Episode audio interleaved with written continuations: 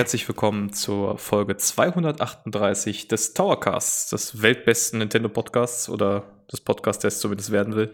Mit dabei, äh, mein Name ist Ades, guck mal, jetzt habe ich mich schon überschlagen. Hi, mein Name ist Ades und mit dabei sind meine Kollegen Flo und Hallöchen. Micha. Hallo. Ja, ihr merkt schon, wir sind alle, ich sag jetzt, wir sind alle durch den Wind. Ich bin ein bisschen durch den Wind. Die Gamescom-Wochen hat ihren Tribut gefordert, aber es hat natürlich trotzdem viel Spaß gemacht. Wie geht's euch beiden? Ja, ach ja, also nach den, äh, nach den äh, drei, vier Tagen Gamescom, wenn man den Dienstag noch mitzählt, muss ich ganz ehrlich sagen, war ich echt fertig. Vor allem der Rückweg war dann auch noch ein bisschen abenteuerlich, nachdem der ICE-Wagen, in dem ich drinne gewesen bin, die Klimaanlage ausgefallen ist und alle Sitzplätze äh, nicht freigegeben wurden. Und ach, das war also Deutsche Bahn in seiner Reinstform, wie man es nur erwartet. Äh, und das hat sich dann alles nach hinten geschoben und ich bin dann erst irgendwann abends so gegen 10 zu Hause gewesen und äh, konnte auch erstmal echt nicht mehr laufen. Das war alles ziemlich anstrengend. Aber es war echt cool, hat Spaß gemacht, aber da reden wir jetzt ja gleich noch drüber. ja, ähm, bei mir ging es ähnlich. Also die, die, die Gamescom an sich hat sich nicht dieses Jahr so ein bisschen ich habe mir alle Kräfte gezogen. Ich weiß gar nicht warum. Letztes Jahr war ich noch voll, hatte ich noch richtige Energie danach, aber dieses Jahr irgendwie, das hat mich schon ein bisschen gerichtet. Ich hatte nicht so einen schweren Weg nach Hause, sage ich mal, Flo, aber ähm, ja, ich musste danach trotzdem so ein, zwei Tage erstmal so im Bett liegen. Das liegt auch ein bisschen daran, dass ich, glaube ich, ein kleines Päckchen mitbekommen habe von der Gamescom. Ich bin, bin ein bisschen krank geworden. Äh, ist schon ein bisschen besser, aber ja, es war so ein bisschen zu erwarten, aber irgendwie habe ich es ziemlich ausgeblendet, ja. All die körperlichen Opfer und nicht mal einen Monat Game Pass umsonst. das ist so ausprobiert. ja, ihr merkt, wir sind alle ein bisschen, äh, bisschen gerädert, aber wir gehen für euch, unsere Zuhörerinnen und Zuhörer, an die Grenzen der physischen Leistungsfähigkeit, um äh, ja ein bisschen Revue passieren zu lassen. Ne? Also wir hatten ja so ein paar Clippets, ähm, hatte der Dennis ja zusammengeschnitten für euch, wo wir direkt auf dem Showfloor waren gewissermaßen, ähm, zwischen Tür und Angel, zwischen mehreren Terminen, aber wir dachten nochmal, sich einen Kaffee schnappen, ein bisschen zwei, drei Tage vergehen lassen und dann nochmal in Ruhe Revue passieren zu lassen, wäre eine ganz schöne Idee. Und ja, das machen wir jetzt heute und sind dabei relativ free-floating unterwegs. Also vielleicht springen wir heute hin und her, aber das gehört ja dann auch zum Erlebnis der Wiederholung dazu. ähm, ja, wollen wir vielleicht irgendwie mal so ein bisschen grob einfach, wie waren eure generellen Eindrücke von der Messe? War es so wie vor Corona? War es anders? War es voller? War es weniger voll? Wie habt ihr das wahrgenommen? Also, äh, nee, ich nach ja. dir, nach dir. Also ich gehe ja schon, oh, seit ich 14, 15 bin, jedes Jahr auf die Messe, natürlich als äh, Kunde. Und da muss ich sagen, ich glaube, jetzt sind wir wieder zum alten äh, vollen Muster zurück. Also wenn man dort da ähm, über die durch die Hallen schlendert, ist schon wieder war schon wieder sehr sehr sehr randvoll. Äh, natürlich haben wir das Privileg als Presse dann so uns ein bisschen in bestimmten Areas zurückzuziehen. Aber dieses Jahr habe ich gemerkt, okay, die Leute haben wieder Bock auf Messen. Corona ist ein bisschen in Vergessenheit geraten im Vergleich, äh, im Vergleich zum letzten Jahr, wo es dann noch ein bisschen, fand ich, gemäßigt dazu ging. Aber dieses Jahr war es schon gerade in den Consumer-Hallen äh, einfach wirklich randvoll. Und ich glaube, wie viele Leute hatten wir? 320.000? Waren das so viele? War ja. das neue äh, der neue Rekord? Ja. Ähm, war schon ein großer Erfolg natürlich für die Kölnmesse, aber ich glaube, ich würde mir persönlich wünschen, dass, ja gut, oder mindestens mal einen Tag, dass der dann nur noch der Presse bleibt, damit wir halt unseren Job machen können, sozusagen. Ähm, aber sonst, so von der Stimmung her, fand ich es eigentlich richtig gut. Also ich habe jetzt keine negativen Erlebnisse gehabt. Ähm, die Stände und die Kollegen, Kolleginnen und die Leute, die dort waren, waren alle super entspannt. Ich habe mich sehr wohl gefühlt, ja. Wie ist bei dir, Flo? Ähm, ich habe den Vergleich nicht ganz so. Ich war einmal auf der Gamescom, das war, glaube ich, 2011, 2012. Ich bin mir nicht mehr ganz hundertprozentig sicher. Da war ich aber nur einen einzigen Tag da, bin von Nürnberg nach Köln gefahren, habe mich da durch die Messe ähm, gedrängt und gedrückt und bin dann am gleichen Abend wieder nach Hause gefahren. Das war vielleicht damals nicht ganz so eine gute Idee. Das kam mir damals, das kam mir damals so unendlich voll vor, dass ich gesagt habe, ich gehe da nie wieder hin. Und Letztes Jahr war es das erste Mal wieder und äh, im Vergleich zum letzten Jahr war es natürlich deutlich voller. Also dieses Nach-Corona-Jahr war schon deutlich entspannter.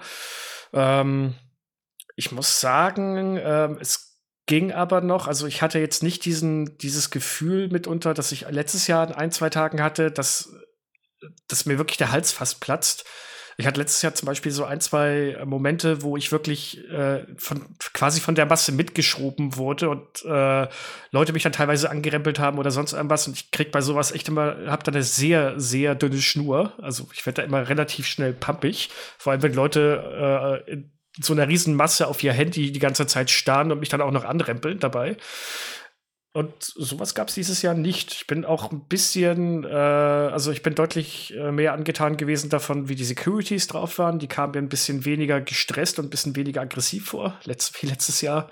Und äh, also alles im allen, es ging schon. Es war halt echt mega voll, klar. Und ich habe auch ab Tag zwei versucht, die Haupthallen dann so gut es geht zu meiden und mich eher auf den Business- und Pressebereich äh, fokussiert. Aber sagen wir es mal so, kenne es von anderen Messen, es könnte noch viel, viel schlimmer sein.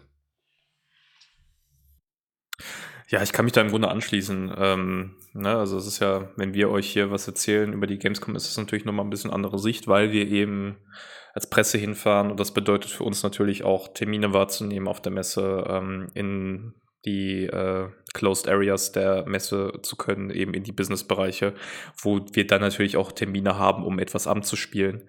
Ähm, ich muss allerdings auch sagen, ich habe, glaube ich, nur am Mittwoch und am Donnerstagmorgen, wo wir noch so ein bisschen äh, Puffer hatten, quasi bevor die Messe generell geöffnet wurde.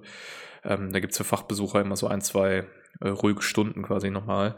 Da bin ich ein bisschen rumgegangen und habe mich wirklich hingestellt an Anspielstationen und selbst am Mittwoch war es ja teilweise schon so, dass du an bestimmten Ständen zwei Stunden warten musstest. Also gefühlt war der in Anführungsstrichen Pressetag voller am Mittwoch dieses Jahr als letztes Jahr.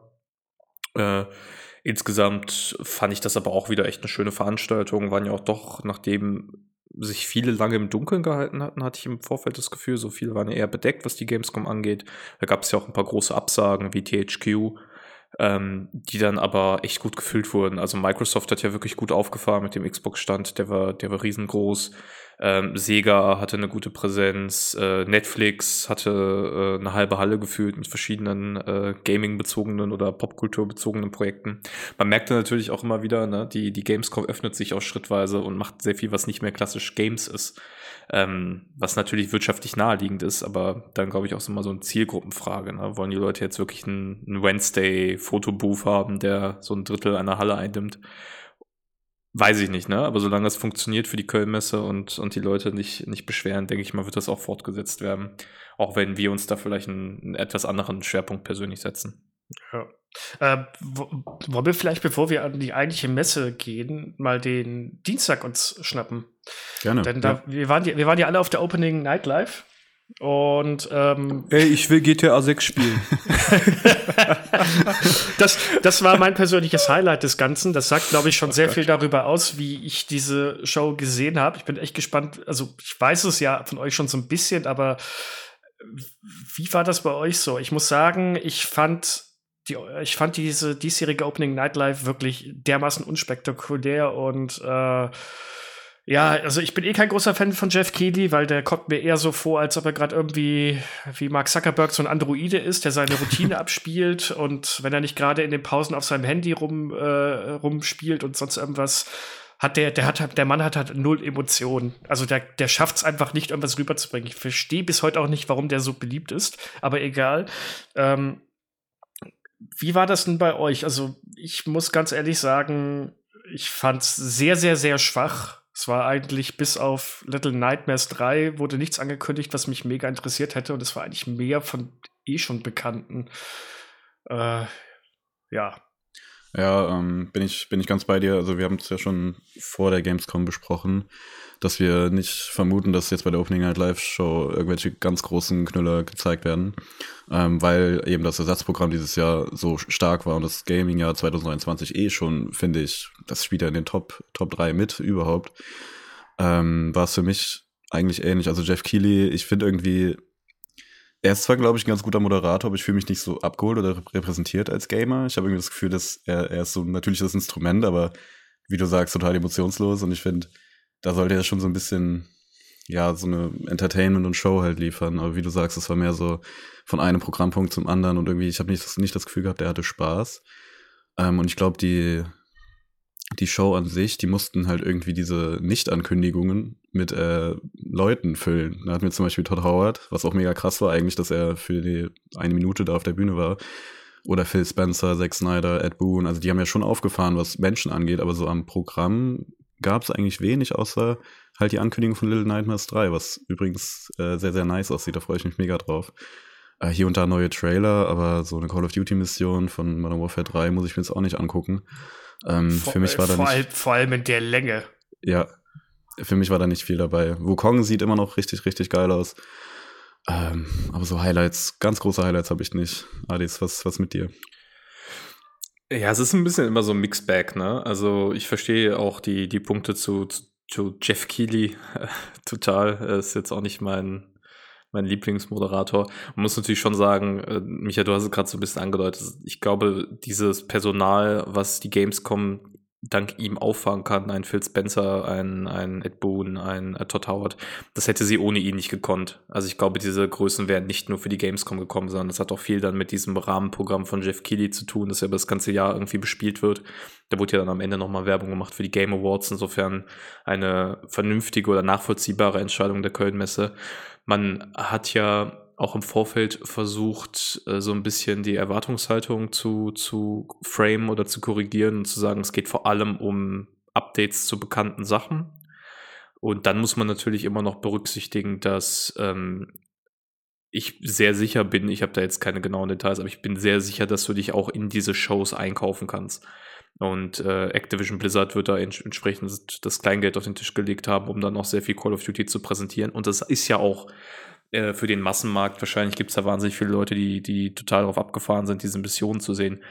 Ich, für die, die dann im Saal sind, die dann eher Presse sind oder sehr in der, in der Gaming-Bubble drin, war das natürlich nicht so interessant, was da gezeigt wurde. Und es gab auch so ein paar weirde Momente, wo ich dachte, also Alan Wake 2, das Spiel sieht fantastisch aus. Ich freue mich auch für Remedy, dass sie dieses Herzenprojekt äh, Projekt umsetzen können. Aber das muss ich mir jetzt nicht zum dritten Mal auf einer Show so als Rausschmeißer angucken. Ich habe das Gefühl, das war jetzt dreimal am Ende von so einer Jeff Keighley-Show, war jetzt Alan Wake 2. Und ähm, irgendwann will man ja auch einfach das Spiel dann sehen oder mal selber Hand anlegen. Das konnte man ja an der Messe nicht.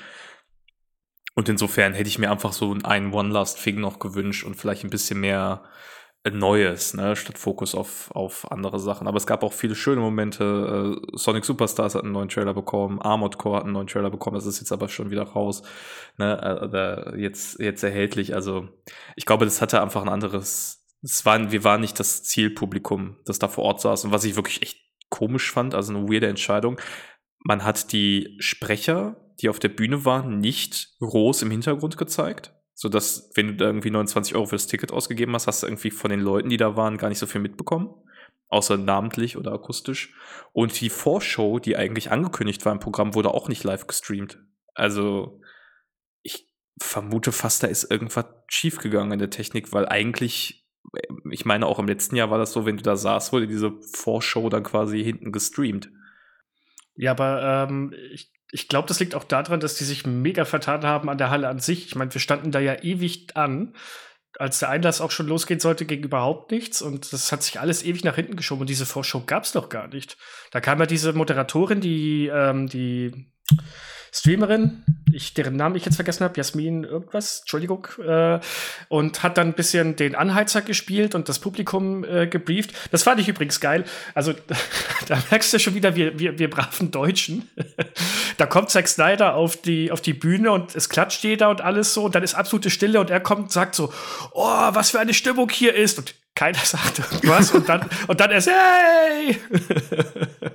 also ich muss ganz ehrlich sagen, ähm, ja, du hast recht. Sie haben im Voraus gesagt, dass es mehr äh, Updates und so weiter gibt und jetzt äh, ein Schelm, wer Böses dabei denkt. Das haben sie aber erst ungefähr fünf Tage nach dem äh, Vorverkaufsstart gesagt. Also äh, die Leute haben sich wahrscheinlich schon ihre Tickets gekauft und dann haben sie gesagt, ach übrigens hier, ähm, ja, nicht zu viel Erwartung haben, wir werden nicht viel Neues ankündigen. Und äh, nach diesem Jahr bin ich echt am überlegen, ob ich mir das nächstes Jahr tatsächlich noch mal großartig geben werde, weil ich ich hock mich da lieber ins Hotel mit einem mit einem Laptop aufgeklappt und äh, mit ein mit einem Bierchen in der Hand und guck's mir da an, weil den gleichen Mehrwert, äh, einen Mehrwert im Vergleich zum Dortsein hast du meiner Meinung nach nicht, außer überteuerte Getränkepreise. Und äh, die Stimmung kam dieses Jahr meiner Meinung nach auch nicht so wirklich rüber.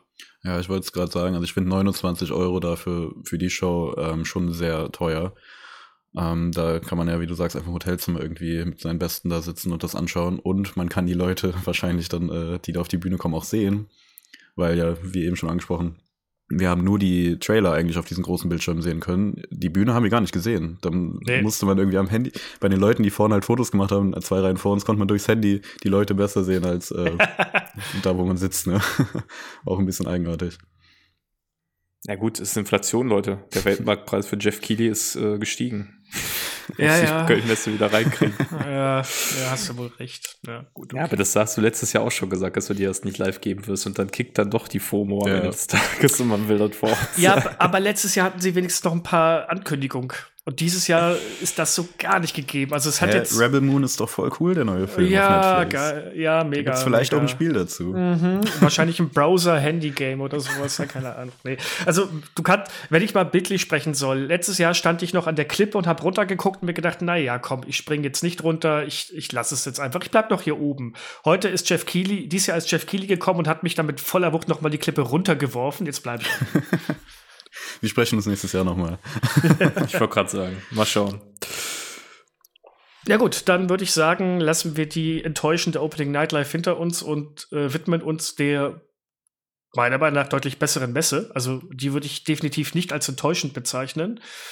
Ähm, ich muss sagen, die ganz großen Highlights haben äh, ein bisschen gefehlt. Das ist richtig. Dafür gab es aber viele Spiele, ähm, die so in dem Mittelbereich, also in diesem A-Double-A-Bereich sind, die, also die ich mir zumindest angeschaut habe und angespielt habe, die wirklich, ähm, ja, die wirklich mich überzeugt haben und die auch so ein bisschen so kleine Überraschungstitel dabei waren. Und da gab es natürlich noch einige persönliche Highlights, aber auf die kommen wir wahrscheinlich noch zu sprechen, vor allem Addis. ähm, ja, wie machen wir es? Ähm, jeder mal einen Titel, den er angespielt hat oder sich angeguckt hat, so im Wechsel, damit wir nicht äh, hier ins Monologisieren kommen? Ja, können wir machen. Können wir machen. Also jetzt erstmal einfach so generell ein Spiel, das wir gespielt haben auf der Messe. Jetzt ja, genau. Nicht konkret. Äh, nicht konk also jetzt entweder als Termin oder wenn man sich irgendwo angestellt hat. Ich fange mal an mit einem Spiel, das äh, sich sehr schnell zu einem meiner persönlichen Highlights äh, vorgekämpft hat. Das ist nicht das persönliche Highlight ist, von dem du gerade schon gesprochen hast, das hebe ich mir für den Schluss auf. ähm, das war tatsächlich äh, Prince of Persia, hm. The Lost Crown. Ähm, das Spiel habe ich am Nintendo-Stand angespielt. Ich finde, es sieht super gut aus. Also gerade auch für ein Switch-Spiel, da haben sie wirklich, da merkst du, die Switch war da die, die Lead-Plattform in der Entwicklung. Läuft super smooth, packendes, sehr dynamisches Kampfsystem, tolle Plattforming-Elemente. Ähm, das war das einzige Spiel, wo ich länger in der Schlange für stand und äh, bin dann am zweiten Tag auch nochmal direkt hingerannt, um dann wirklich dann dran zu kommen, diesmal, weil am Vortag ich wegen eines Termins, der verwechselt wurde, irgendwie äh, einmal quer durch die Kölnmesse rennen musste. Und hat sich voll gelohnt. Also, das war so eins meiner, meiner persönlichen kleinen Highlights, dass ich gesagt habe, ey, Ubisoft, äh, ich kritisiere Ubisoft oft und gerne, aber das sieht wirklich fantastisch aus und hat sich super gespielt. Ich habe es leider nicht anspielen können. Bei mir war dasselbe. Ich stand in der Schlange und dann da habe ich auf die Uhr geschaut und gedacht, ah, verdammt, Pressetermin und musste losrennen. Ich glaube, ich konnte es Freitagmorgen noch anspielen. Da wollte ich eigentlich äh, zum dritten Mal bei Stalker 2 rein, was nie geklappt hat, weil immer irgendwas dazwischen kam oder ich dann schon hätte eine Stunde warten müssen. Und nee, da ist mir dann diese neun bis zehn Uhr morgens dann doch zu, zu viel wert. Bin ich dann auch schnell zu Nintendo gesprintet. Hab dort, glaube ich, 20 Minuten in der, Stange, in der, in der Schlange gestanden bei diesen, ich glaube, es waren ja fünf Anspielstationen vielleicht. Ähm, und kann Adios eigentlich nur zustimmen. Äh, ich habe jetzt gerade Blasphemous äh, hinter mir. Das heißt, ich bin schon wieder im Metroidvania-Gedankenstrudel drin. Und das spielt sich so, also Prince of Persia äh, spielt sich so flüssig und sieht gut aus, läuft butterweich. Ähm, ich finde diese Dash-Mechanik, da kann man so schnell durch diese Level sprinten, was ich persönlich mal ganz schön mag, weil es äh, bei Metroidvania ganz viel um Backtracking geht. Äh, die Steuerung war sehr intuitiv, habe ich direkt verstanden. Ich glaube, es wird ein bisschen schwierig. Also die ähm, Demo-Version, da haben wir so Buffs bekommen. Das heißt, wir waren, konnten ein bisschen locker easy durch die, durch die Level gleiten. Ähm, diesen, diese Bogenmechanik finde ich auch ganz cool. Das bringt nochmal einen frischen Wind rein. Und natürlich diese zurück, Zeit-Zurückspul-Mechanik, wo dann auch die Prince of Persia Elemente mit reinkommen. Das habe ich gar nicht so viel benutzt in der Demo. Äh, ich bin gespannt, wie das im vollen Spiel äh, aussieht. Und ich glaube, das wird für mich auch ein Day-One-Kauf, obwohl ich auch so ein Ubisoft so eher den Rücken gekehrt habe, aber das sieht wirklich, wirklich fantastisch aus. Macht schon Spaß. Ja. Vor allem, man muss ja auch recht sagen, was ich, ähm, also wenn ich jetzt sage, ich bin sehr kritisch zu Ubisoft, das hat viel damit zu tun, dass Ubisoft früher echt einer dieser Publisher war, die ich echt sehr, sehr hoch in Ehren gehalten habe, weil die immer sehr kreativ waren. Also man kann mit Sicherheit auch viel kritisieren mittlerweile und sie sind auch weit weg leider davon gekommen, diese kleinen kreativen Projekte zu pushen. Aber die hatten ja eigentlich immer wirklich sehr coole Sachen, sowas wie ein, wie ein ähm, ähm, sei es jetzt so ein, ja, Beyond Good and Evil, so hab ich da gar nicht, bin ich gar nicht drauf gekommen.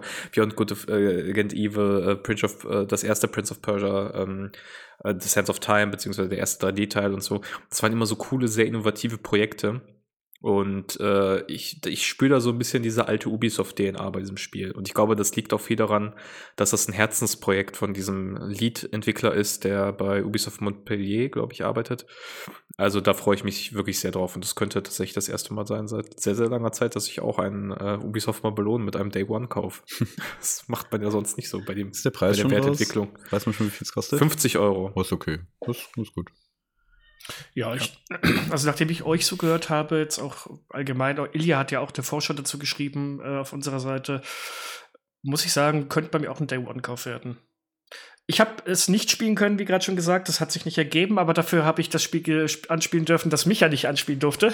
Ich habe Stalker 2 äh, gespielt. Das war so mein persönliches äh, Anliegen, dass ich auf der Messe dieses Spiel mal zu Gesicht bekomme.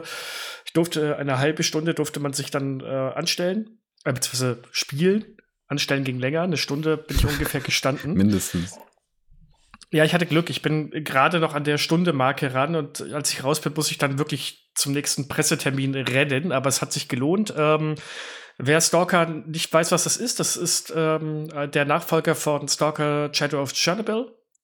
Ist ein First-Person-Shooter, der in der Name sagt es schon, Tschernobyl in der, Rad, in der gesperrten Zone um den havarierten Reaktor spielt und wo man quasi als Stalker, als so ein freier Söldner unterwegs ist und versucht, wertvolle Artefakte rauszuholen. Und dann gab es auch eine weit umspannende Geschichte rund um das Kraftwerk und dergleichen. Und die Spiele damals haben halt mit enorm viel Atmosphäre und Weitläufigkeit und einer super ja, Stimmung an sich gearbeitet. Und das kam jetzt im zweiten Teil auch schon wirklich rüber. Ich meine, wie gesagt, eine halbe Stunde Spiel ist nicht viel, vor allem nicht bei so einem Spiel. Aber es ist A, es ist schon wieder bockschwer. Also äh, man geht sehr oft drauf in den Kämpfen, wenn man nicht einfach äh, blind drauf losrennt. Es gibt wieder die schönen Anomalien, also so natürliche Fallen, die einem teilweise die, das Leben beenden können, wenn man reinstolpert und die man ein bisschen auskundschaften muss.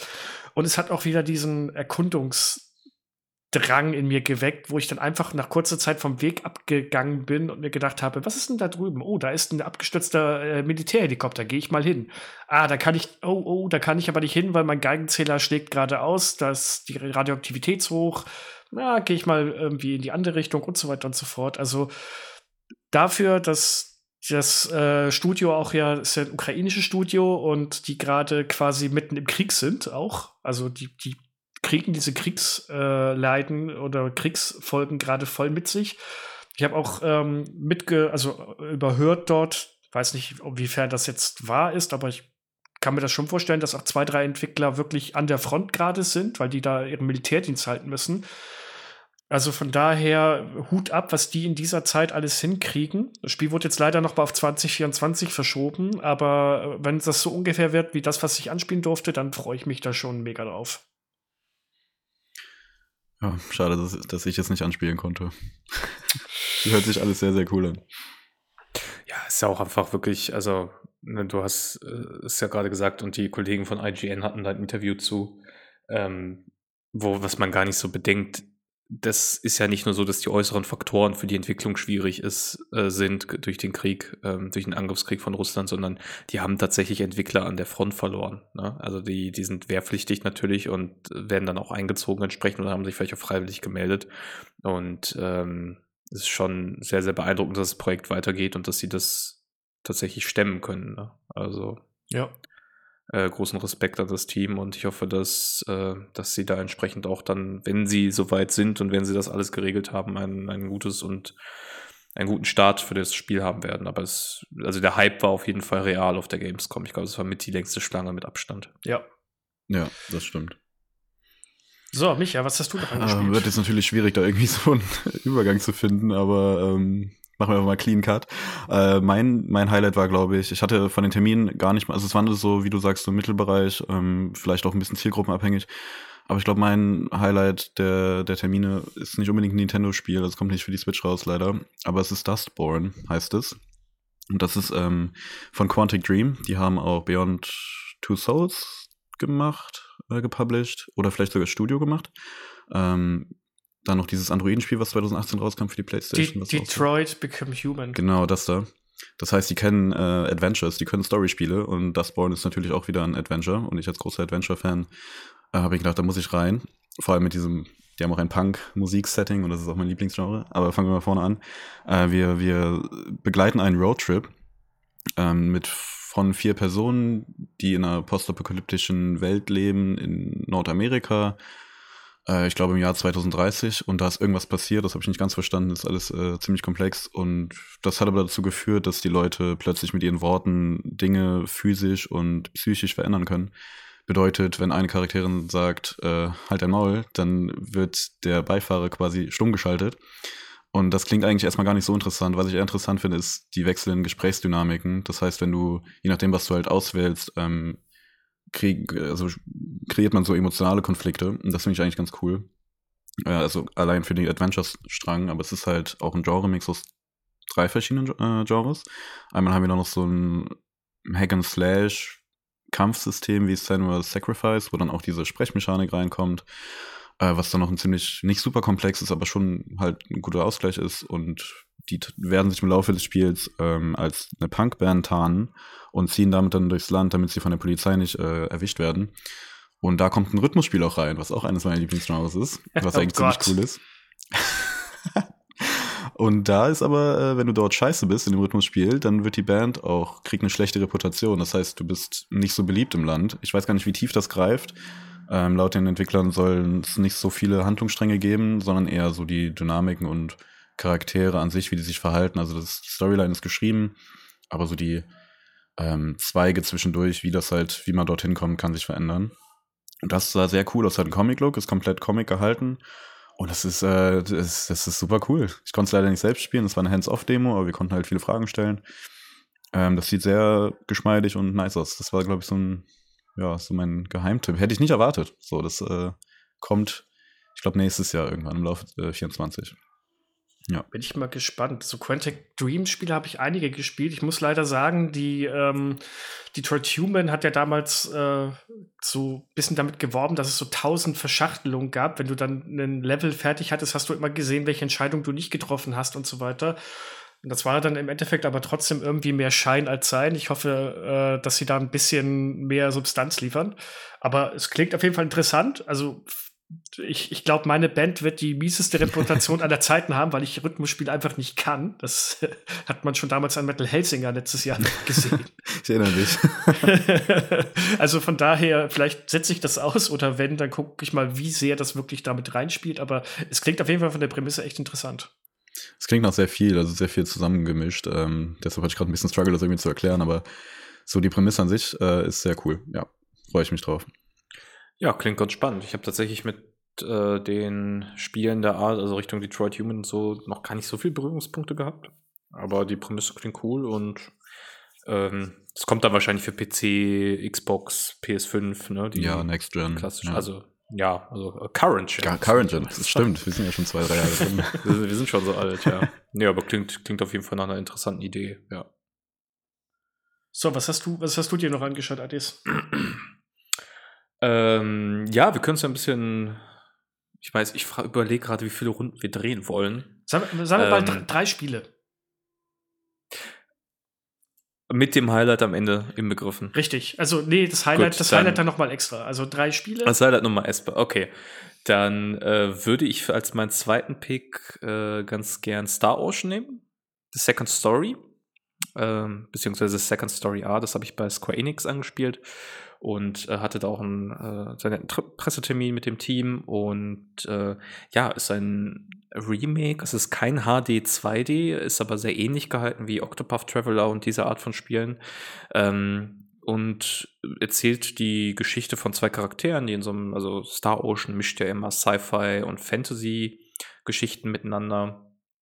Und das heißt, dass die äh, zwei Protagonisten, um die es da geht. Die eine kommt eher aus einer Fantasy-Welt, während der männliche Hauptcharakter ähm, ein Protagonist ist, der, glaube ich, ein Raumschiff hat und dann irgendwie auf diesem Planeten landet.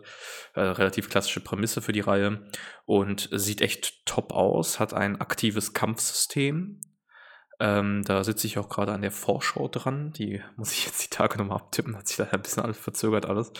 Aber ähm, nee, sieht, sieht wirklich gut aus. Also wenn, äh, wenn ihr Interesse an japanischen Rollenspielen habt und an einem Rollenspiel, das auch so ein bisschen vielleicht eine Action-Komponente hat, dann seid ihr da bei Star auch schon richtig. Ich persönlich fand es auf der Switch auch ganz, ganz schick aus. Also gerade auf der OLED-Switch im Handheld. Ähm, paar Kollegen meinten schon, boah, nee, ich greife auf jeden Fall zur PS5-Fassung. Ähm, die hat natürlich knackige 4K-Texturen, 60 Frames. Ne? Das sieht natürlich auch toll aus, wenn da dieser Artstil noch mal ein bisschen mit mehr Power unterlegt wird. Aber ich fand die Switch-Version absolut in Ordnung und auch sehr attraktiv, insbesondere im Handheld-Modus. Also hat Spaß gemacht, das so zu spielen. Und ich denke, dass das ein sehr nischiger Titel wird, wie Star Ocean generell ja eine recht nischige Reihe ist. Aber von dem, was ich angespielt habe, hat es auf jeden Fall großen Spaß gemacht und bin mal gespannt, wie das Finale Spiel wird, ähm, weil ich noch nicht weiß, wie lange sich das trägt. Ich glaube, es hat so 30 bis 40 Stunden Spielzeitangabe. Und ich hoffe, dass das vielleicht so ein bisschen offener noch wird. Ich hatte auch mal mit äh, ein paar Leuten von Square Enix geredet, die meinten auch, ja, es gibt auch offenere Areale, da kann man ein bisschen mehr erkunden. Das, was wir gemacht haben, war halt wirklich so klassisch PS1-Ära, du wirst auf einen Weg gesetzt und dann kommst du irgendwo an. Ähm, also da hoffe ich noch auf ein bisschen mehr Varianz. Insgesamt aber, glaube ich, ein sehr interessantes Projekt für, äh, für das Ende des Jahres. Müsste ja so im November, Dezember herum rauskommen. Wie hat sich das äh, Gameplay angefühlt beim Action-Kampfsystem? Ich stelle mir das sehr schwierig vor bei diesem Grafikstil. Es fühlte sich tatsächlich relativ natürlich an, äh, ein bisschen unübersichtlich, weil du hast halt vier Charaktere deiner Party und dann Echtzeitkampfsystem und dann diese relativ ungewohnte Perspektive. Normalerweise, wenn du so ein äh, mehr Party-RPG äh, spielst, wie vielleicht auch ein Tales of Arise, ähm, da wechselst du ja dann quasi die Kamera und hier passiert das auch, aber dadurch, dass du immer alles von der Seitenansicht hast, hast du immer noch sehr viel von anderem Zeug im, im Hintergrund. Ähm, das, ich glaube, das könnte so ein kniffliger Punkt sein, dass man vielleicht die Übersicht verliert, wenn dann so das Effektgewitter dann auch losgeht. Aber ich hoffe, dass das am Ende des Tages irgendwie ganz gut zusammengeht. Und wir wurden, also ich glaube, das ist halt auch immer, das auf so einer Demo wird man ja mit einer fortgeschrittenen Party irgendwo reingeworfen, muss sich dann erstmal schnell orientieren. Wenn das Spiel dich so schrittweise ranführt, dann, dann wird das, glaube ich, auch mit der Übersichtlichkeit für einen persönlich einfacher zu managen sein. Dann mache ich mal weiter. Ähm, das fällt mir jetzt gerade ein bisschen schwer, da so drei, noch zwei weitere Picks rauszusuchen, weil von dem, was ich mir angeschaut habe, war jetzt, wie gesagt, nichts Großartiges da, bis auf mein Highlight. Aber dazu kommen wir am Ende. Ähm, ich habe mir viele kleinere Spiele angeguckt, also war bei verschiedenen Publishern, die so eher in den eben kleinen Indie- oder A-Bereich gehen. Eins, was mir davon ähm, in Erinnerung geblieben ist, ist von Nakon, also die publishen das, ähm, Ravenswatch. Äh, ich, vielleicht hat der eine oder andere von euch Zuhörern jetzt schon mal Curse of the Dead God gespielt. Das ist auch von den Entwicklern. Das kann man sich so als klassisches Rogue-Light vorstellen, wie Hades und Co. Mit einem kleinen Kniff. Und das ist das, was, was ich so interessant daran finde. Ähm, zum einen spielt man als Figur, äh, kann man aus verschiedenen Fabelfiguren aussuchen. Also zum Beispiel Rotkäppchen, Aladdin, eine Sirene, ähm, hier Schneewittchen und Geppetto. Also Pinocchios Erschaffer quasi. Und die haben alle verschiedene Fähigkeiten. Rotkäppchen verwandelt sich zum Beispiel nachts. Das, Ding, das Spiel hat einen Tag- und Nacht-Rhythmus. Äh, nachts verwandelt sich Rotkäppchen in einen Werwolf. Also der Bad Big Bad Wolf ist Rotkäppchen selber. Und äh, Geppetto zum Beispiel, den habe ich dann im, beim Anspielen mal ausführlicher gespielt. Der stellt Puppen her, die für ihn kämpfen und dergleichen. Also es klingt, das ist jetzt alles noch relativ 0815. Das sind quasi die unterschiedlichen Klassen, die es gibt. Was Ravens Watch aber so ein bisschen von der Konkurrenz abhebt, ist, dass es nicht wie bei zum Beispiel Hades so ist, dass man von einem Level in den nächsten rennt und dort einfach in einem Gebiet alle Gegner killt und dann öffnet sich das, also wie gesagt, das Portal in den nächsten Level, sondern man startet auf einer ziemlich großen Karte und man weiß von Anfang an, kriegt man angezeigt, hier ist der Endboss. So, und äh, wenn man von seinem Startgebiet, das ist so ein Ritualkreis, sobald man den verlässt, geht ein Timer los. Ich glaube, das waren 10 Minuten oder so, 12, 10, 12 Minuten. Und sobald dieser Timer abläuft, wird man zum Endboss äh, teleportiert und muss den bekämpfen. Und bis dahin geht es darum, dass man sich geschickt raussucht, wo gehe ich denn auf dieser Map hin, dass ich möglichst schnell mächtiger werde, also Level aufsteige, neue Ausrüstung kriege und so weiter und so fort. Also das war mal äh, diesem doch relativ mittlerweile abgestandenen Roguelite-Genre eine ziemlich äh, erfrischende Neuerung und das hat wirklich Spaß gemacht. Ich habe zwei Level spielen können, also zwei Gebiete und äh, ist definitiv eines der Spiele, die ich, im, äh, die ich in den Augen behalten werde. Einfach auch deswegen, weil die, äh, weil die Entwickler mit Curse of the Dead God schon bewiesen haben, dass sie das echt gut, dass sie das beherrschen, ihr Handwerk. Habe ich ja auch damals getestet und war es relativ angetan und das könnte wirklich mal dafür sorgen, dass es wieder ein bisschen frischen Wind ins Genre kommt, so sehr das halt mittlerweile geht. Das hört sich echt interessant an, vor allem die äh, Zeit, das Zeitelement, was ich eigentlich persönlich nicht so mag, aber das ist eigentlich ganz cool, dass da dann so ein kleiner Druck, da kann man auch so sagen, okay, meine Runde dauert jetzt einfach nur 15 Minuten und ich weiß das schon vorher. Bei Hades war das ja so, das kann fünf Minuten dauern oder eine halbe Stunde. Ähm, ich bin eigentlich gar nicht so ein großer, großer Fan vom Genre, aber das klingt eigentlich ganz interessant. Ähm, kommt das, ist das ein Game Pass-Titel? Das hört sich nach einem Game Pass-Titel an. ich muss ganz ehrlich sagen, ich weiß nicht. Ich weiß, es kommt für die Switch, wird es definitiv kommen. Es ist jetzt auch gerade cool, im ja. Early Access auf Steam. Ähm, aber ich bin da ganz bei dir. Ich hasse Zeitlimits in Spielen. Ich hasse sie wie die Pest. Also wenn es aber ein Zeitlimit gibt, ist das für mich manchmal sogar schon ein K.O.-Kriterium, warum ich es nicht spiele. Hier ist es aber im Gegenteil so. Äh, hier haben die es echt geschafft, dass ich mit diesem Zeitlimit mich relativ herausgefordert fühle und dann auch wirklich gesagt habe, okay, ich muss jetzt wirklich überlegen, wie grase ich diese Insel jetzt ab? Und ähm, ja, der, der erste Endboss, den ich da bekämpft habe, das war so ein Cthulhu-ähnliches Tentakelviech, da merkt man auch ein bisschen die Nähe zu Curse of the Dead Gods. Das war ja auch so äh, Lovecraftian, Horror und dergleichen. Das hat Spaß gemacht und das war auch, obwohl ich jetzt nicht die optimale Route gewählt habe, machbar. Ich meine, das war schwierig und herausfordernd, aber war cool. Also werde ich definitiv im Auge behalten und äh, wahrscheinlich auch testen, hoffe ich mal. ja, dann ähm, schwenke ich mal vom Roguelike zu meinem ein, das Spiel hat ein Roguelike-Element, das ist, äh, dürfte für die Zuhörer und Zuhörerinnen ganz interessant sein. Nicht unbedingt mal Highlight der Messe, aber ich finde, das sollte irgendwie erwähnt werden, weil es auch für die Switch kommt und halt Dragon Quest ist. Das heißt Infinity Strash, Dragon Quest Adventure of Dive, ähm, von dem gleichnamigen Anime. Das durften wir nicht bei einem Termin antesten, sondern mussten uns bei dem riesigen Xbox-Stand mal irgendwie so durchschlängeln.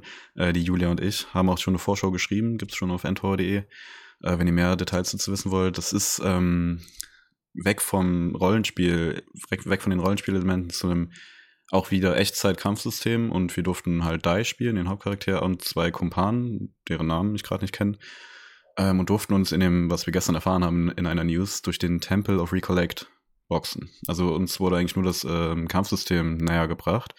Und das ist ein Echtzeit-Kampfsystem und jeder Charakter hat so seine eigenen äh, Spielstile. Und nach jeder Kammer kann man sich einen zufälligen Statuswert irgendwie aussuchen, der auch einem zufälligen Charakter zugeteilt wird.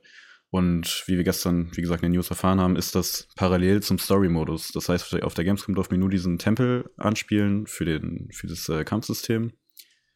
Ähm, ist ein bisschen, ich finde die Prämisse ein bisschen komisch gewählt, weil der, die Idee dahinter ist, dass wenn wir beim Story-Modus nicht weiterkommen, können wir im Temple of Recollect äh, leveln. Irgendwie, da können wir Level aufsteigen und die Charaktere verstärken. Das finde ich ein bisschen Finde ich ein bisschen faul, ehrlich gesagt, ähm, dass wir uns im Story-Modus quasi nicht so weit kommen, dass wir den halt nur im Story-Modus abschließen, sondern so einen Spielmodus ergänzen. Wie das jetzt im Endeffekt aussieht, wissen wir nicht. Aber das Kämpfen an sich fühlt sich eigentlich echt cool an. Ähm, das ist, glaube ich, ganz gut gelungen, auch mit den verschiedenen Fähigkeiten und dann gibt es auch so Synergien und so zwischen den Charakteren. Und man kann in, man kann jederzeit zwischen den Charakteren wechseln und dann verschiedene Kombos raushauen. Das hat echt gut funktioniert.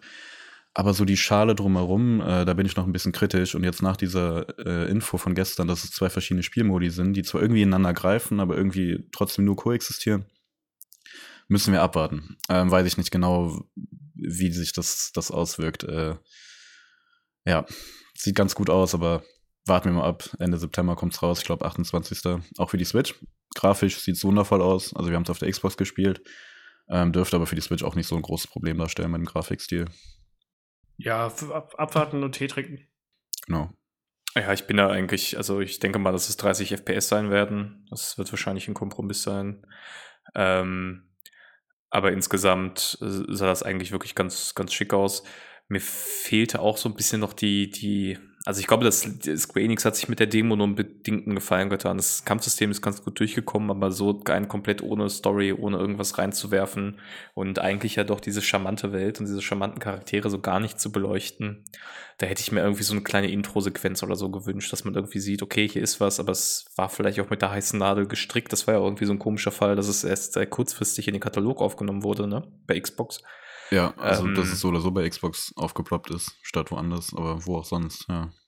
Ja, also genau, also ich, ich denke mal, dass es so die Art von Gameplay ist, die wollten sie dann auch schön so 4K 60 zeigen und du hast ja auch gesagt, sieht echt super gut aus. Nintendo war natürlich auch schon mit anderen Spielen äh, wie, wie Prince of Persia belegt und hatte schon Star Ocean von Square Enix. Das dann, ich weiß nicht genau wie, aber das geht wahrscheinlich auch ziemlich viel hin und her zwischen Publishern und, und Anbietern. Ähm, aber insgesamt ein interessanter Titel. Ähm, würde ich persönlich aber noch mal ein bisschen warten, bis man da was final sieht, ja. weil dann doch irgendwie äh, so ein, zwei Sachen noch offen waren. Ja, ja storytechnisch soll es halt äh, den Anime, dem Anime natürlich folgen bis zum Kampf am Schloss Dämonenfels. Ich habe es jetzt nicht geschaut. Ich weiß nicht, wie viel es ist, aber laut ein paar Kommentaren auf Endtower ähm, kommt danach noch was storytechnisch. Da können wir also entweder mit dem zweiten Teil rechnen oder mit einem DLC. Mal, mal schauen, ja, wie es da wird. Ja, ein bisschen, falls ihr euch wundert, weil das ein paar Leute schon nachgefragt haben. Äh, das ist im Westen ein Digital-Only-Release. Also es wird hier keine Handelsversion geben. Ähm, das erklärt auch, warum wir keine Vorbesteller-News haben. Wenn ihr das Spiel physisch haben wollt, müsst ihr auf die japanische Fassung zurückgreifen, die aber, bei der ich nicht ganz weiß, ob sie englische äh, Sprachausgabe integriert hat. Aber haben sie in letzter Zeit eigentlich doch fast immer, oder? Die haben, also normalerweise haben diese Importspiele auch die englische Sprachausgabe auf dem Modul, ja. Nur will halt jetzt keine Gewähr abgeben. Nee, klar, klar. Du kaufst es euch und dann, genau, aber das erklärt, also es ist irgendwie äh, bisschen komisch. Normalerweise ist Nintendo ja sehr, sehr interessiert an der Dragon Quest Marke. Also wenn ihr euch ein Dragon Quest Spiel kauft, äh, müsst ihr mal drauf achten. Nintendo ist tatsächlich der, der Publisher der Retail-Fassung der Dragon Quest Spiele auf der Switch. Das heißt, es ist, hat bei denen so einen sehr, also fast schon so Second-Party-Status. Das Spiel haben sie aus irgendeinem Grund nicht so auf dem Schirm gehabt im Westen. Entweder weil Square Enix selber es nicht so stark gepusht hat oder weil Nintendo andere Prioritäten gerade hat, ich weiß es nicht, aber ja, das, das, das hat mich ein bisschen verwundert. Das westliche Marketing hat auch sehr spät angefangen und jetzt läuft es so ein bisschen, kriegen wir ein bisschen mehr. Und sonst mussten wir uns halt so von diesen japanischen Werbespots ein bisschen was abschauen. Ähm, was auch super skurril ist, irgendwie, gerade bei dieser großen Marke. Also, ich bin ein bisschen verwirrt, was, was sie mit dem Titel da erreichen wollen. Ähm, ja. Gut, bin ich dann wieder dran? Du bist, du, ein bisschen du, bist, du bist dran, ja. Noch schon, ja. Ja, super. Okay, dann würde ich als meinen letzten Pick äh, ein bisschen schummeln und zwei Spiele reinwerfen, die aber zusammengehören irgendwie. Äh, und zwar Persona 3 Reload und Persona 5 Taktika. Die durfte ich bei Sega Schrägschicht Atlus anspielen. Ähm, Persona 3 Reload, ein Remake des äh, ja, namensgebenden Persona 3s, das es ja auch für die Switch gibt. Ähm, es hat ja ein bisschen im Vorfeld für Irritationen gesorgt bei einigen unserer Leser. Hey, warum kommt das denn jetzt nicht für die Switch? Das liegt im Wesentlichen daran, dass sie eine neue Engine haben. Und das ist auch das, was ich eigentlich nochmal mitgeben wollte und was auch in meiner Vorschau äh, wichtig wird. Also der Fokus war jetzt so ein bisschen, das sieht echt richtig, richtig schick aus. Also sie, sie, äh, ich glaube, das sind Fingerübungen für Persona 6, auch mit dem Wechsel auf die Unreal Engine. Und äh, hat einen total tollen, also diesen Persona-typischen Anime-Stil natürlich, aber echt einen extrem hohen Detailgrad, äh, richtiges Effektgewitter. Ich habe das echt nochmal als ein persönliches Upgrade gegenüber Persona 5 wahrgenommen. Ähm, und das wird, glaube ich, ein echt rundes und super interessantes Rollenspiel. Ähm, bei dem ich mich sehr darauf freue zu sehen, wie das dann final aussieht. Also die äh, Persona hat ja immer zwei Elemente, das Kampfelement und das Social-Element. Das Social-Element konnten sie uns jetzt aus naheliegenden Gründen nicht zeigen. Da sind äh, 40 Minuten ein bisschen zu knapp für, aber ich habe zwei Kampfdemos quasi gespielt in unterschiedlichen Szenarien und das hat schon Spaß gemacht und äh, war auch vertraut. Also wenn ihr Persona 5 gespielt habt, dann werdet ihr gut in das Kampfsystem reinkommen. Ähm, hat einen sehr, sehr coolen Artstyle. Ich fand die Waffen fast noch cooler weil die äh, Protagonisten in Persona 3 halt mit äh, Schwertern und Bögen und sowas kämpfen. Das hatte für mich fast noch ein bisschen mehr Flair als Messer und Peitsche und was sie da oder, oder das, was sie bei Persona 5 mitbringen. Also äh, sehr, sehr cool. Freue ich mich sehr drauf. Und äh, Persona 5 Taktika, ein Spin-off von Persona 5, äh, das so eine eigenständige, in sich abgeschlossene Handlung erzählt, ähm, setzt meines Erachtens Wissens, Wissen von Persona 5 voraus. Also die Charaktere und so werden nur sehr kurz eingeführt. Das Setting beginnt an einem Ort, diesem Café de Blanc, was man auch ähm, aus dem Hauptspiel kennt. Das heißt, ich würde euch dringend dazu raten, wenn ihr das Spiel wirklich auch storytechnisch erleben wollt, ähm, das Hauptspiel erstmal zu spielen. An sich gesehen ist es aber echt ein ganz interessantes Strategiespiel, weil es auch so einen Kniff hat, den ich bisher aus Strategiespielen nicht kannte, du kannst dich quasi komplett frei bewegen. Es gibt zwar so ein übergeordnetes Raster, aber du kannst erstmal komplett rumlaufen und dir so verschiedene Winkel angucken, bevor du dann deine Aktion eingibst. Normalerweise wird das ja immer so ein bisschen simuliert in Spielen, dass dann dein Zug nachgebildet wird und du dann zurückgesetzt wird, aber hier läufst du tatsächlich einfach frei rum. Äh, das war ein ganz cooles Element. Und dann kannst du eben die aus Persona 5 bekannten Fähigkeiten einsetzen im Taktik ähm, Gefecht. Also ich glaube, das wird ein richtig schönes Spiel und das erscheint ja auch für die Switch. Also da Persona 5 Fans äh, können auch auf der Nintendo Switch da zumindest mal reingucken. Allen anderen würde ich aber echt sagen, wenn ihr die Möglichkeit habt, Persona 3 Reload wird, glaube ich, ein, ein, richtiger Banger, wie man so schön sagt, im, im nächsten Jahr. Eine Frage wegen der Zugänglichkeit. Du meinst ja mal zu mir Persona 5 damit starten. Findest du, Neueinsteiger können jetzt auch mit Persona 3 reinkommen bei den Neuerungen oder ist es immer noch zu komplex? Nein, ich würde sagen, Persona 3 ist auch ein sehr guter Startpunkt, wenn man sagt Persona 5. Ich glaube, Persona 5 ist der mit Abstand längste Teil. Äh, ich weiß nicht genau, wie die Spielzeit von, ich glaube, Persona 3 orientiert sich eher so an der 60-Stunden-Marke. Äh, so grob, wenn das Remake originalgetreu ist, was sie angekündigt haben, dann wirst du wahrscheinlich ein kompakteres Spiel haben, was ich aber sehr, sehr angenehm finde. Also ich denke, wenn ihr sagt, ey, Persona interessiert mich voll, also Persona 3 Reload ist ein ganz natürlicher Startpunkt im nächsten Jahr, wenn ein Persona 5 zu groß ist ähm, die Modernisierungen aus Persona 5 sind hier eigentlich größtenteils eingeflossen. Klingt gut. Ja. muss, man muss, das muss man sich auf der Zunge zergehen lassen. Äh, 50 bis 60 Stunden ist kompakt. Kompakt. ja, bei Persona, ja. also im Vergleich zu Persona 5 ja, ist es ja so. Ne? Ja, ist, ist, die, ist tatsächlich. die Hälfte der Spielzeit. Ja, ist schon richtig. Also. ja, nee, ich, also das Persona 3 werde ich mir. Soll es für den PC kommen? Ja, ich glaube sogar Game Pass, da, oder? Genau, Day ich One Game Pass, PC. ja, Phil, Phil gibt Game Pass, der immer noch keinen bekommen. die haben jetzt vor ähm, Starfield dieses, dieses äh, 1-Dollar-Trial rausgenommen. Die Manchmal Schweine. geht das noch für Neukunden, äh, für, für Bestandskunden und jetzt haben sie es rausgenommen. Macht Sinn, ökonomisch. Ja, klar. Aber ich fühle mich beleidigt. wir, machen, wir machen demnächst eine, Sammel, äh, eine Sammelspende für dich, dass, dass du auch mal den Game Pass kriegst. bitte. bitte. Phil, Phil, gib Game Pass. Phil, wann Game Pass, bitte. Äh.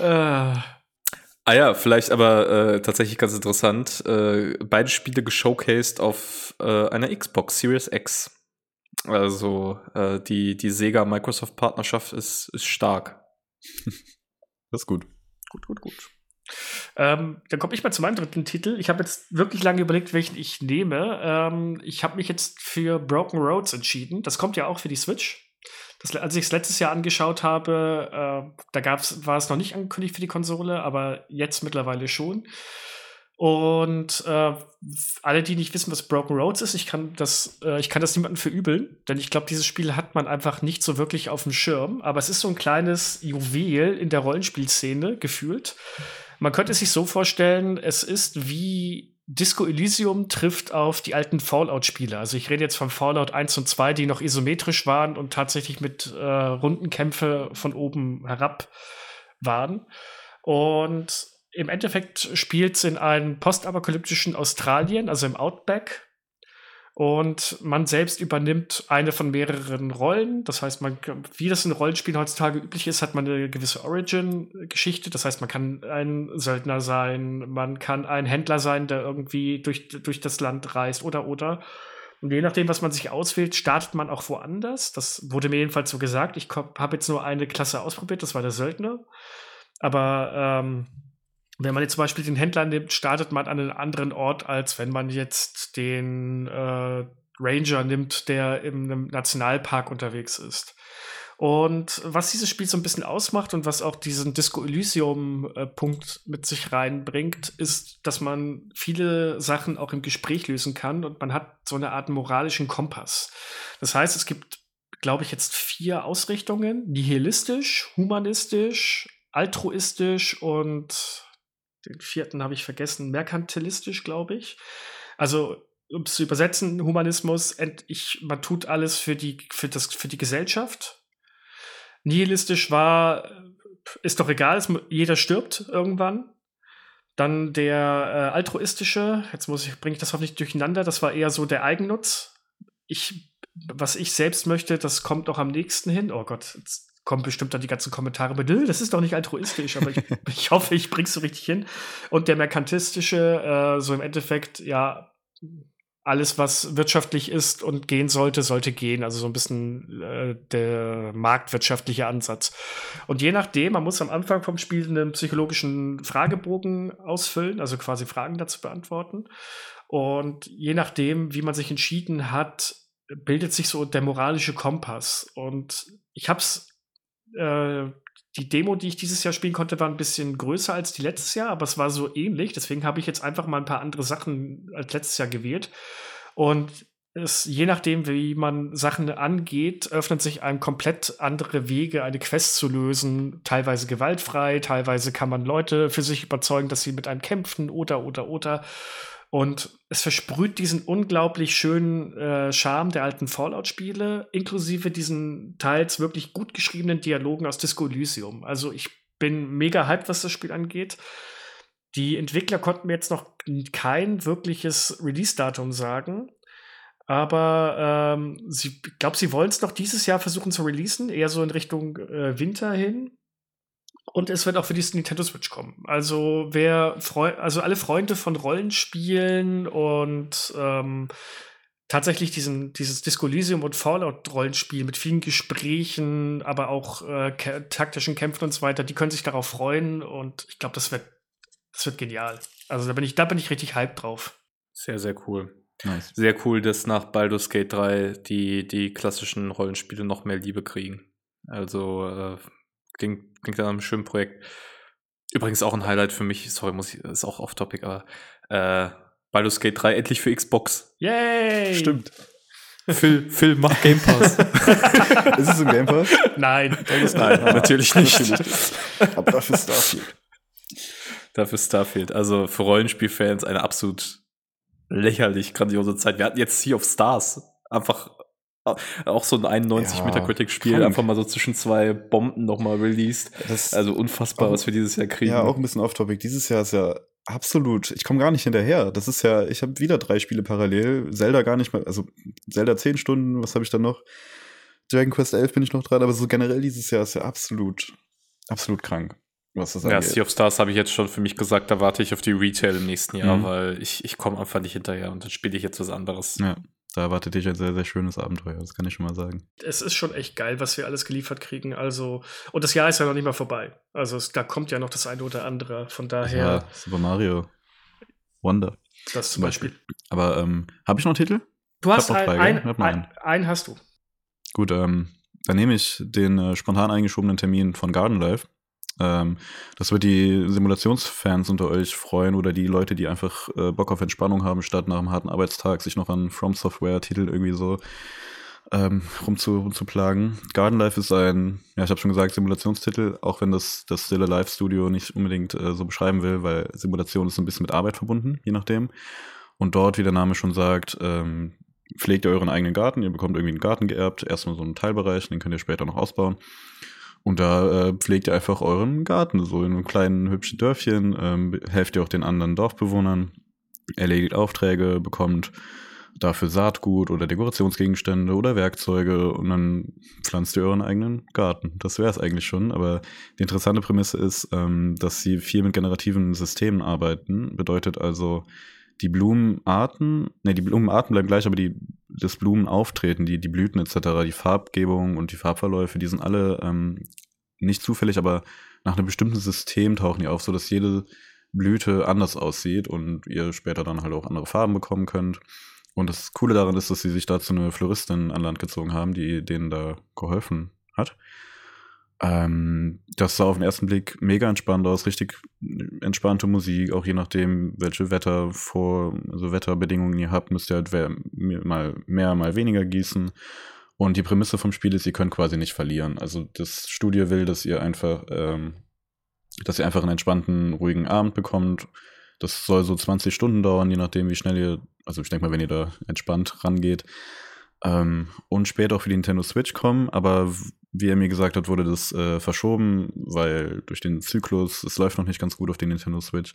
Was bei dem Grafikstil aber auch ähm, mich jetzt nicht unbedingt wundert, weil sie nennen es einen Studio Ghibli Artstyle. Das kann ich auch so nur ein bisschen unterschreiben, es erinnert aber mehr an, es hat irgendwie ein bisschen Cell-Shading, dann ein bisschen Comic, dann wieder ein bisschen Realismus. Also es ist ein super interessanter Art, äh, Artstyle.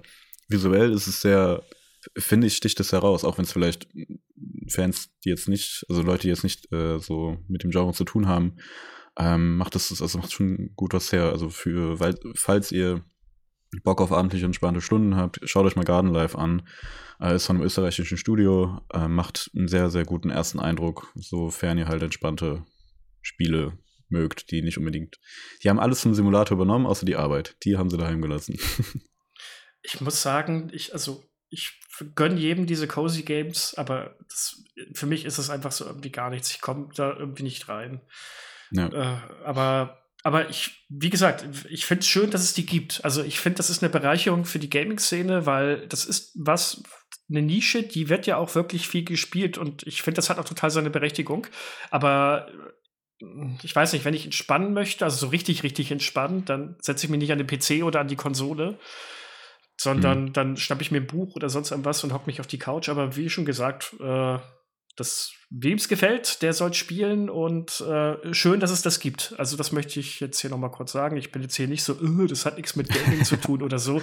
Hier das, der, der, äh, hier Alpha PC äh, Master Race PC Zocker. Master Race. Aber ja, ich bin ja auch eigentlich nicht so die Zielgruppe. Ich habe Study Valley gespielt und so, aber auch maximal zehn Stunden. Ähm, ich freue mich aber auch für die Leute, die das halt absolut abfeiern. Und da könnte Garden Life ein echt guter Titel werden. Okay, dann würde ich sagen, kommen wir jetzt noch einmal zu unserem allgemeinen Messe-Highlight. Ähm, das kann alles sein. Äh, ich würde jetzt Addis als letzten dran nehmen.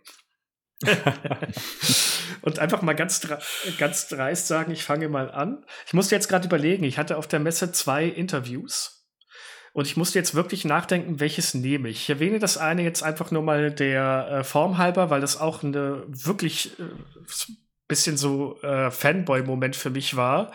Ähm, ich hatte ein Interview mit Kerstin zusammen, haben wir ähm, Volker Wertig, den Siedlerschöpfer, interviewen dürfen, beziehungsweise der hat uns unser neues, sein neues Spiel Pioneers of Pagonia gezeigt. Da folgt auch in nicht absehbarer, äh, nicht allzu langer Zeit äh, ein äh, Vorschaubricht von Kerstin. Das war schon mal sehr schön, aber mein persönliches absolutes Highlight an der Messe war, dass ich und das haben da gab es gestern eine News bei uns auf der auf ntower.de und da haben sich schon viele drüber gefreut, dass das jetzt angekündigt wurde. Es gibt einen neuen Teil von Baphomets Fluch oder Broken Sword, wie es im Ausland heißt. Ähm, da wird der erste Teil, der erste und zweite Teil kriegen ein Remake und es gibt einen sechsten Teil. Also wer es nicht kennt, Baphomets Fluch ist eine Adventure-Reihe aus den 90ern, die damals in dieser schön gezeichneten, ja, Cartoon finde ich ein bisschen herabwertend, aber tatsächlich so Zeichentrickstil-mäßig äh, Optik äh, gefertigt wurde.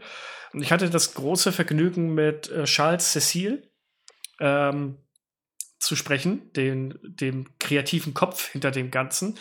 Und äh, was man so von diesem Mann so an Anekdoten und alles gehört hat, das war einfach nur fantastisch. Also sowieso Engländer charming as fuck. also mega höflich, mega freundlich. Aber was der an Anekdoten so rausgebracht hat. Ähm, er hat jetzt nicht ganz so viel über den neuen Titel reden können, war klar, äh, weil das da zu dem Zeitpunkt war es noch nicht offiziell angekündigt, also war lief noch unter Embargo und alles. Er hat uns aber sehr viel äh, oder mir sehr viele Details in den Schaffungsprozess von den Remakes gezeigt, äh, erklärt und das ging dann so weit, dass er irgendwann mal angefangen hat, also da redet er erst über Technik, wie die, wie die Schattenverläufe von einer einzigen Person im ganzen, in den Remakes händisch gemacht werden, quasi.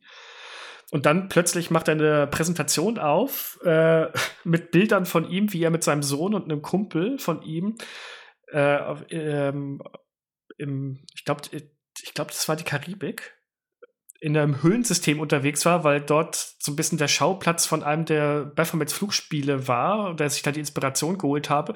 Und dann erzählt er da so, wie sie da so in dieser Höhle unterwegs waren und irgendwann kommt ein Selfie von ihm und seinen Kollegen und er meint, ach, und das war übrigens der Punkt, wo wir uns verlaufen haben, aber Gott sei Dank war meine Frau draußen äh, vor der Höhle und hat dann, äh, hat dann Hilfe holen können und so weiter. Und das, das ist einfach mal so eben. Es war einfach, es war mein persönliches Highlight. Dieser Mensch ist einfach genial und ähm, da bin ich jetzt auch gerade dabei, einen Bericht zu schreiben, habe heute damit angefangen, werde mal zusehen, dass ich den morgen fertig bekomme.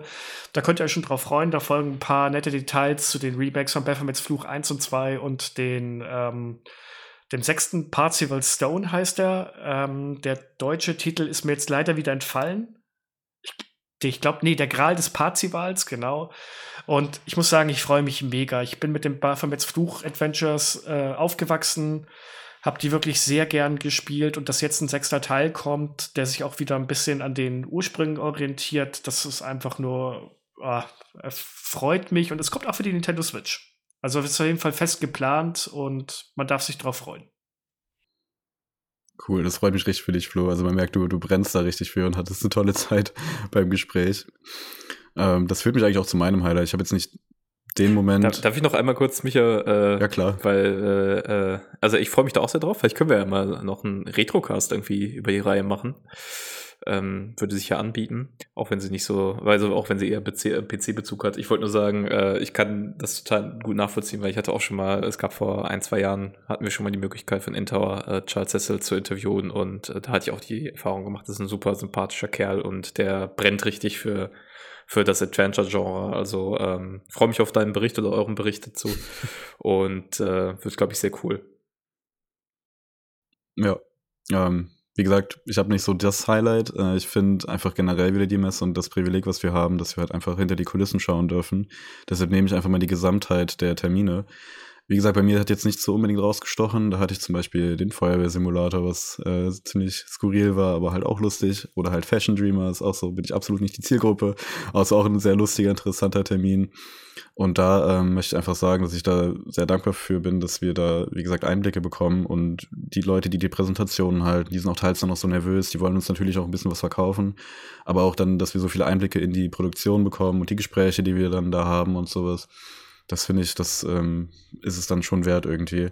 Das finde ich immer sehr, sehr cool. Wie gesagt, kein großes Highlight, sondern einfach die Gesamtheit, ähm, dass wir ja die Industrie so von der Seite kennenlernen dürfen. Das finde ich immer ganz schön. Ja, aber ja. das, das finde ich ist wirklich nicht zu unterschätzen. Ich meine, wir sind ja keine ausgebildeten Journalisten. Wir arbeiten ja nicht im, wir arbeiten ja nicht im Journalistengewerbe. Das heißt, wir haben alle unsere, wir sind Normalos in Anführungszeichen, die jetzt die Möglichkeit haben, einfach mal solche Blicke hinter die Kulissen zu bekommen. Und ähm, das das ist einfach auch unglaublich, was man da so alles äh, mitgeteilt kriegt und mal wirklich auch ein bisschen versteht, wie diese ganzen Sachen entwickelt werden, wo da die Stolpersteine liegen und so weiter. Ich, das erweitert halt so ein bisschen das Blickfeld. Ja, genau. Das, also ich glaube, wir kriegen da so einen anderen Blick drauf. Ich habe zum Beispiel bei Crown Wars so ein taktisches äh, RPG, das kommt auch für die Switch.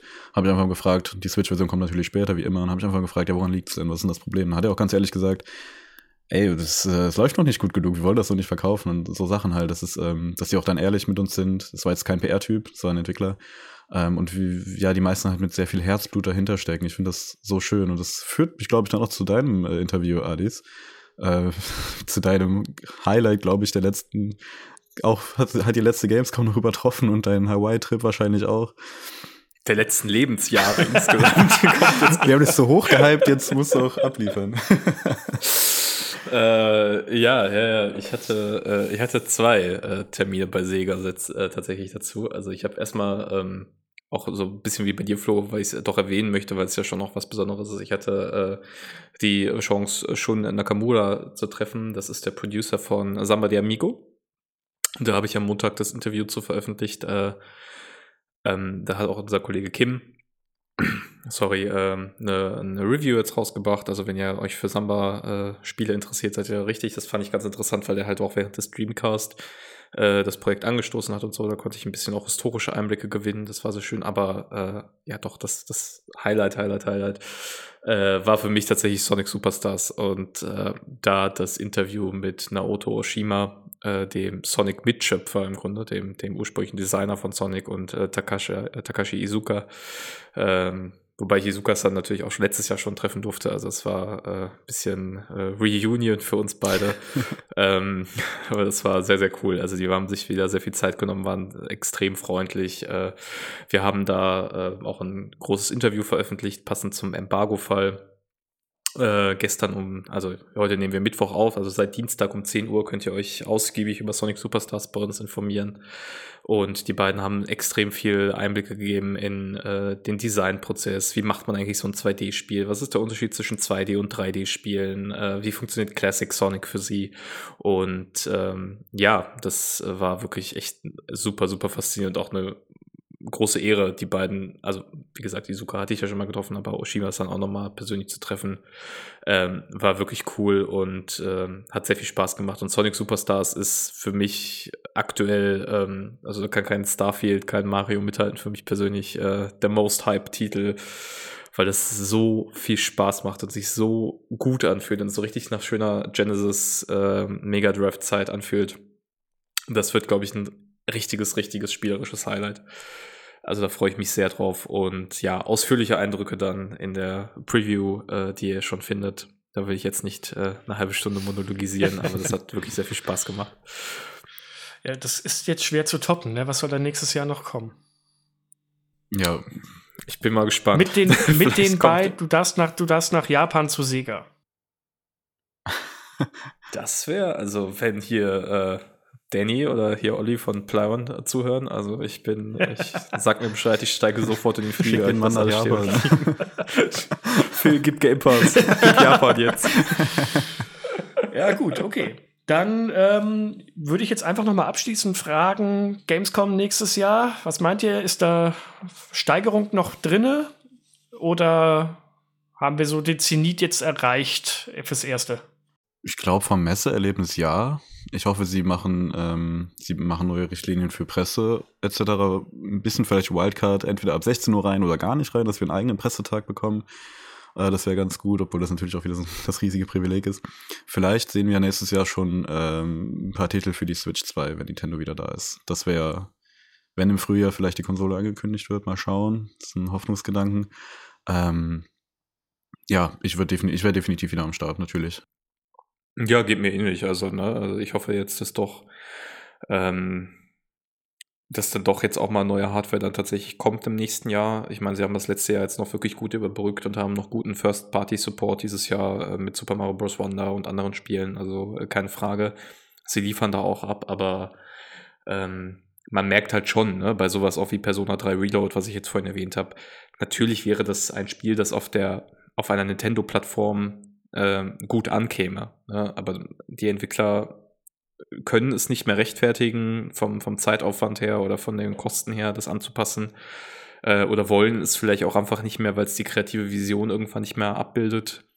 Insofern hoffe ich auch wirklich, dass Nintendo da jetzt sagt, okay, wir haben jetzt eine sehr erfolgreiche Phase gehabt mit der Switch, jetzt muss aber auch mal eine, die Nachfolgegeneration irgendwie im kommenden Jahr eingeleitet werden. Dann wäre die Gamescom natürlich eine super Plattform, zusammen mit der Tokyo Game Show und dem Summer Game Fest, äh, um das insbesondere hier dann auch einem europäischen Publikum zu präsentieren und, und schmackhaft zu machen. Also da hoffe ich wirklich, dass Nintendo da auch äh, in Force, sag ich mal, auf die Messe zurückkehrt. Ich hätte es nicht schöner sagen können, deswegen werde ich jetzt einfach nichts mehr dazu sagen sondern würde sagen, wir bewegen uns langsam Richtung Abmoderation. Es sei denn, jemand hat noch irgendwas, was er unbedingt loswerden möchte. Nee. Phil, gib Game Pass. Ja, ja genau. Phil, Phil Spencer, Phil Spencer, wenn Sie zuhören. Also ich, ein Monat ist doch bestimmt drin, oder? So, komm.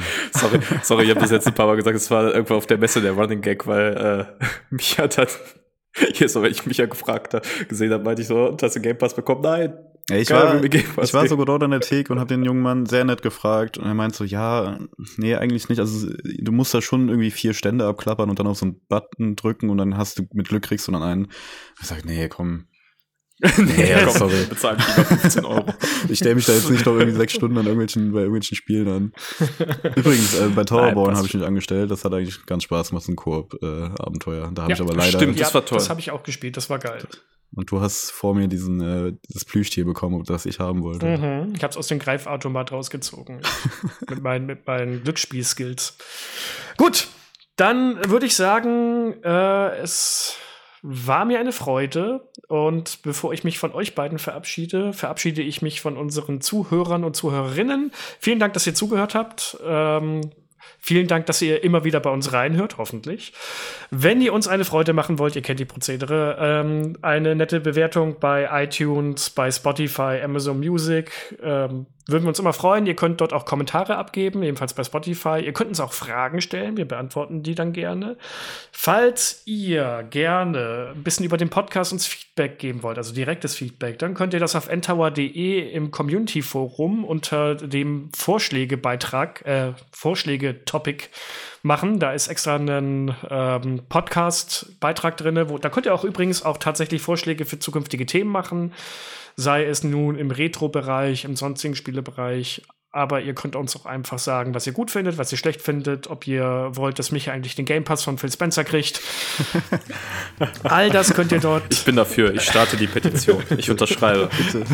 All das könnt ihr dort äh, lassen. Ihr könnt auch dort gerne mit unserer Community diskutieren über alle möglichen Themen. Ähm, und von daher würde ich sagen, vielen Dank fürs Zuhören und Micha, Adis, es war mir eine Freude.